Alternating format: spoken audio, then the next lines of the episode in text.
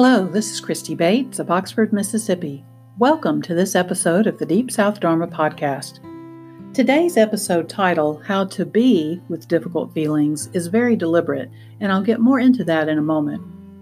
I want to remind you that if you are interested in staying in touch with us and receiving occasional announcements or even more occasional reflections, please go to our website and subscribe at deepsouthdharma.org.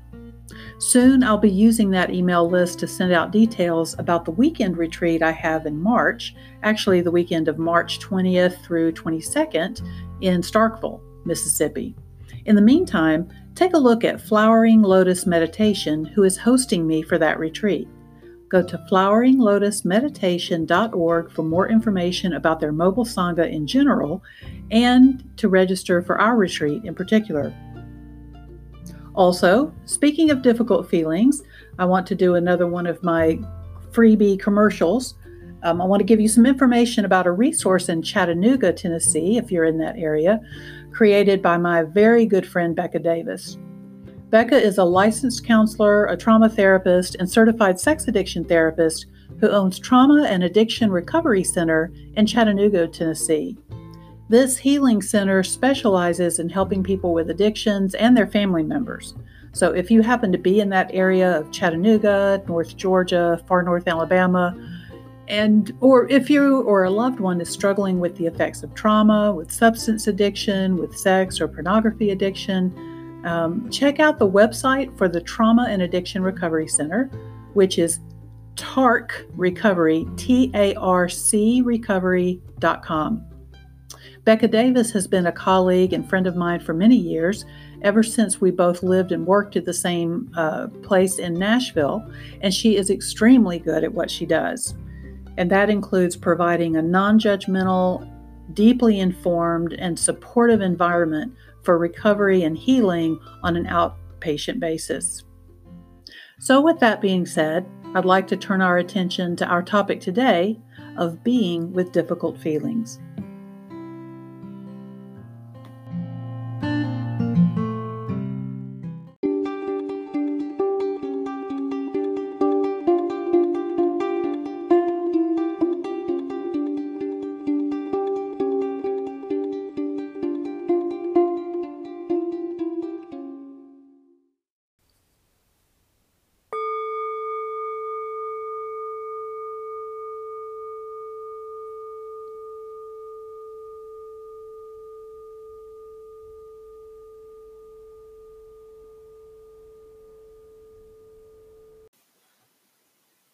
What I wanted to talk about this week is being with difficult feelings, how we choose to be with ourselves and with difficult experience, how we treat ourselves when we're experiencing feelings that we don't like.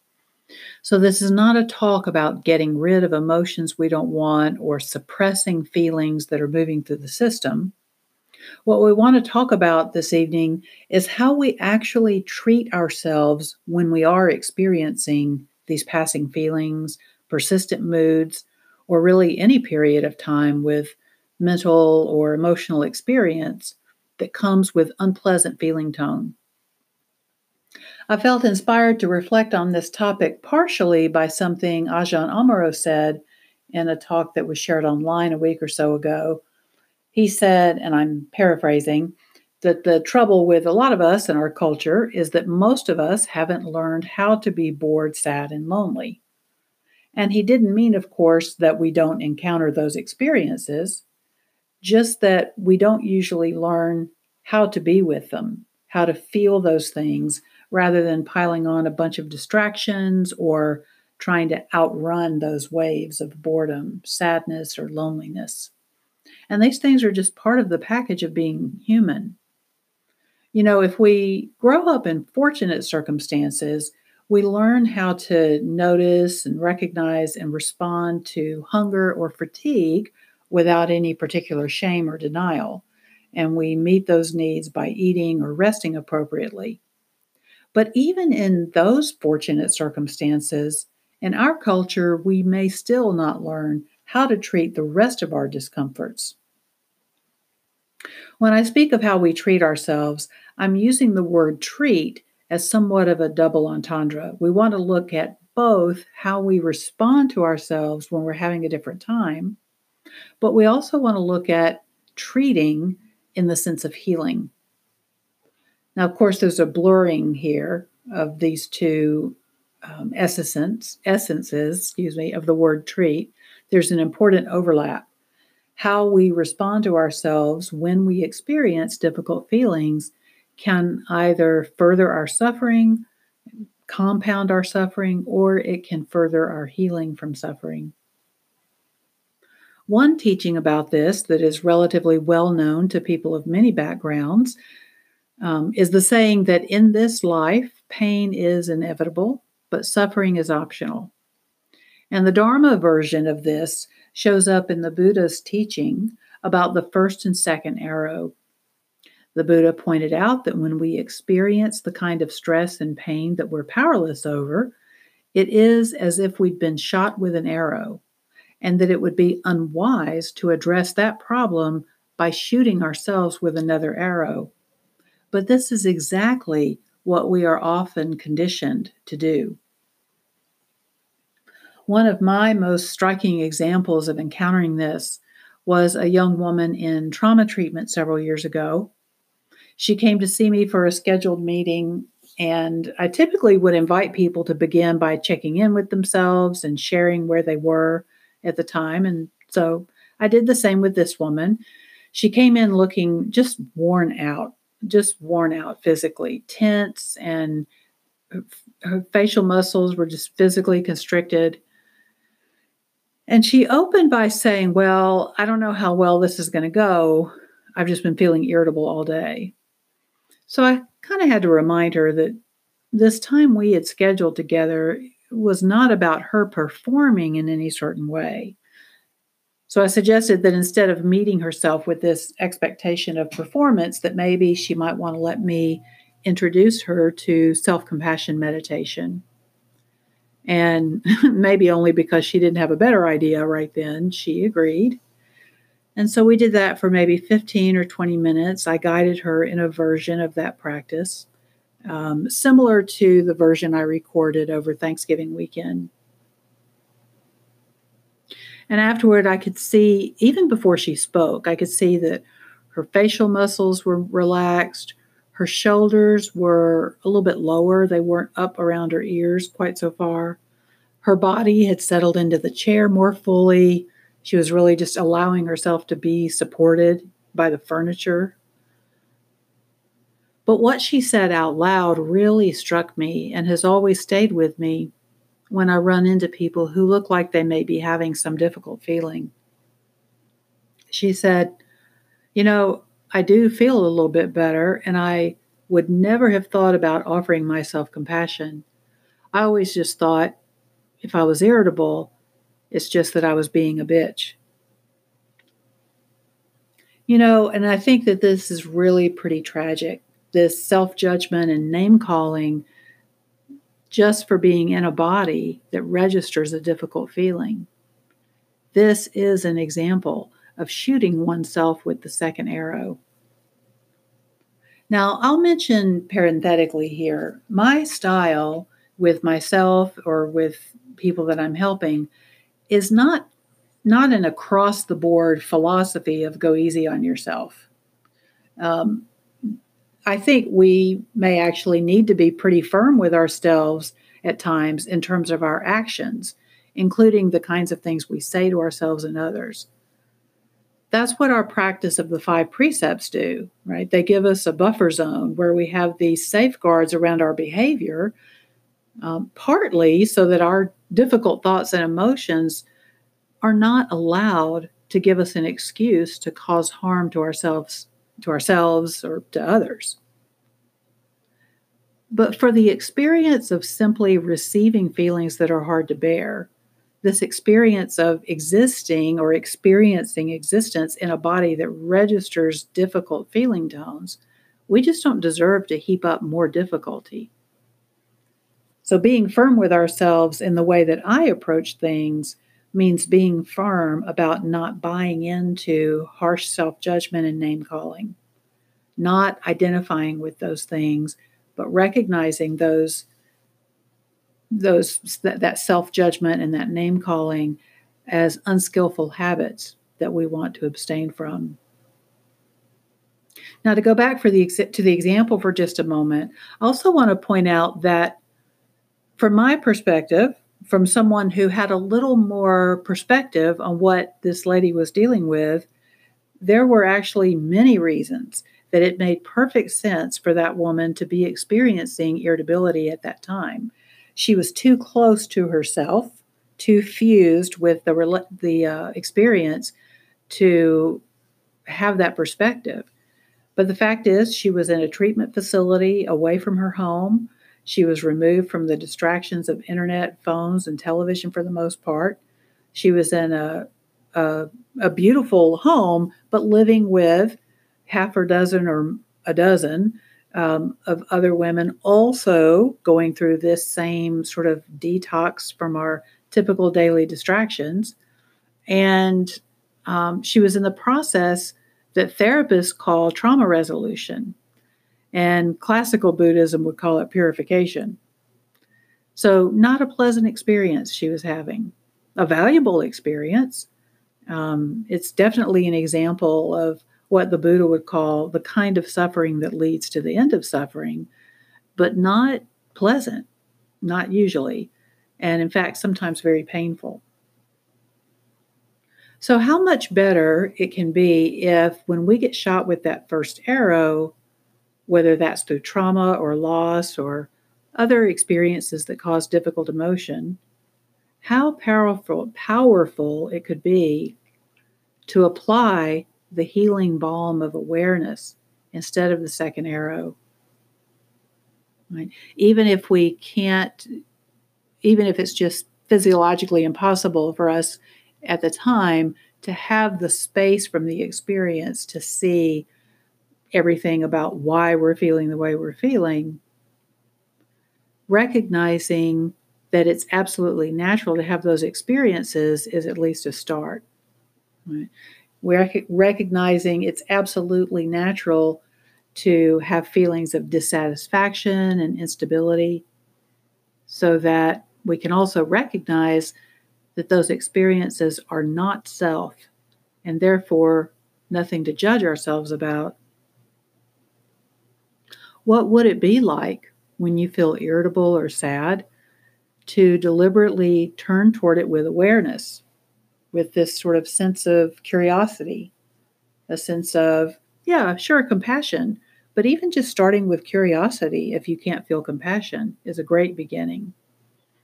If instead of trying to hide it or get over it, you allowed yourself to become familiar, really intimately familiar with how it feels in the body to feel this way, noticing the effect it has on energy level, all of that.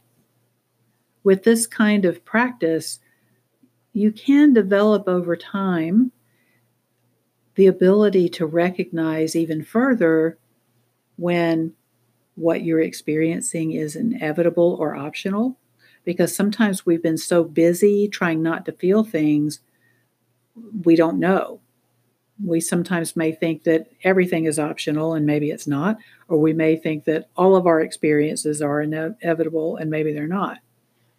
So this investigation can help us sort that out. Also we can learn to recognize which feelings actually are resonances of our own body or are uh, results of our own internal purification going on, or what feeling experiences are those that we may be sort of picking up from the environment.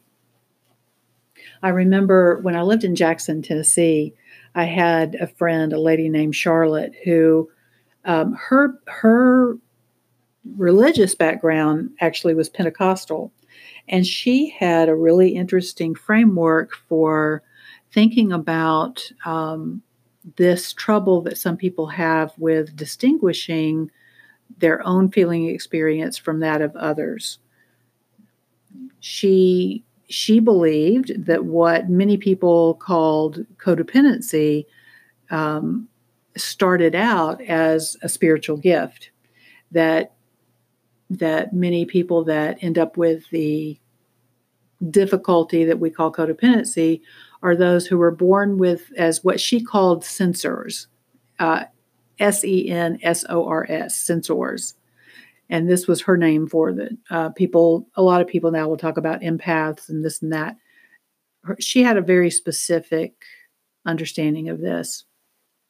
She believed that there were people who were born as sensors and that the uh, purpose of those sensors in the body of Christ, because remember that's part of her background, was to to be aware of the pain and suffering um, that they encountered in the world, but rather than to sort of hitch on their little tool belt and try to go tackle things that may not even be their business, just to become aware of pain and suffering and to use that moment to offer intercessory prayer for those beings that they come in contact with.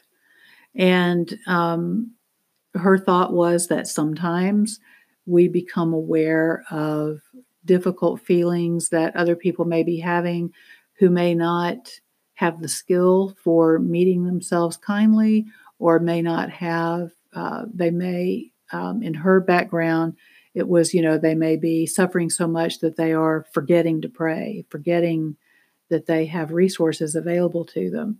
And so the idea was that it's part of the job of the sensors to do that uh, well wishing and that praying on behalf of those hurting. This is actually um, not a bad idea to work with, um, even if this is not part of your that particular um, theology is not part of your background. The idea that sometimes what we pick up does not belong to us, but we can still use it to respond compassionately in some way. Um, maybe it sparks us to address some issue that we're aware of, or maybe we maybe we do pray, and if that's part of your practice, that is something that you can do for others.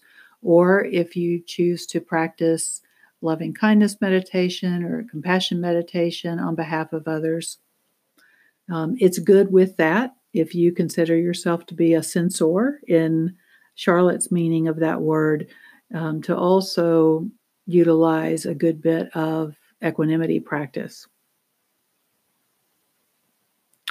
So, getting back to this topic of having the intention to meet difficult feelings with awareness.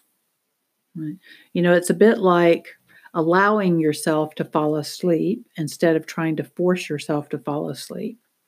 Most of us have had the experience of working too hard at falling asleep and keeping ourselves stirred up. And this is the way it is with difficult feelings like resentment or loneliness, sadness, fear. When we're in a hurry for those things to just go away, we don't get the chance to really transform them but if the goal shifts to allow ourselves to investigate what it's like to be lonely, sad, fearful, to really have this curiosity about what is the emotional tone, what's the effect on the body, what's the effect on the energy level. If we intend um, and shift our awareness to bringing some interest and investigation to this experience of having difficult feelings, that experience actually what comes to weigh a bit less, even in that shift toward it. And by the way, the last thing I want to mention about this is that this is the very opposite of self pity. You know, sometimes in our culture, there has been this, you know, the the cult of not feeling has so enshrined um, this behavior that sometimes people are infra- afraid to be with difficult emotion because they have a fear of what is called wallowing in it. Um, so the fear of wallowing in our feelings really sort of sometimes is like this uh, barrier to really just even knowing what's going on. But actually, the moment that you really start to investigate with the intention um, not to figure it out, but to know what it's like. We're not necessarily looking at figuring out a feeling or where it's coming from. Sometimes that becomes apparent after a while, but more we become more interested in feeling it, getting to know okay, this feeling I don't like, what does it actually feel like? What is it that I don't like about it? Um, as you shift toward that, you're already moving yourself out from under this weight of identifying as a victim of your feelings and instead moving toward being one who is awake and aware of your feelings, toward being a Buddha.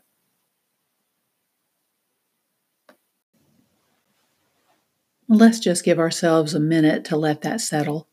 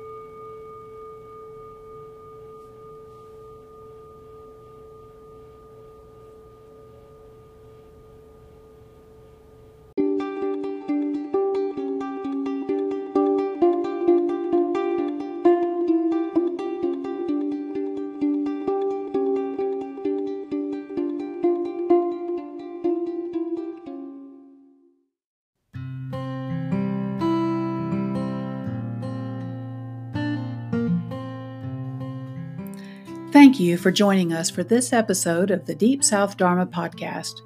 We hope you'll feel welcome to share this with anyone you think would find it useful.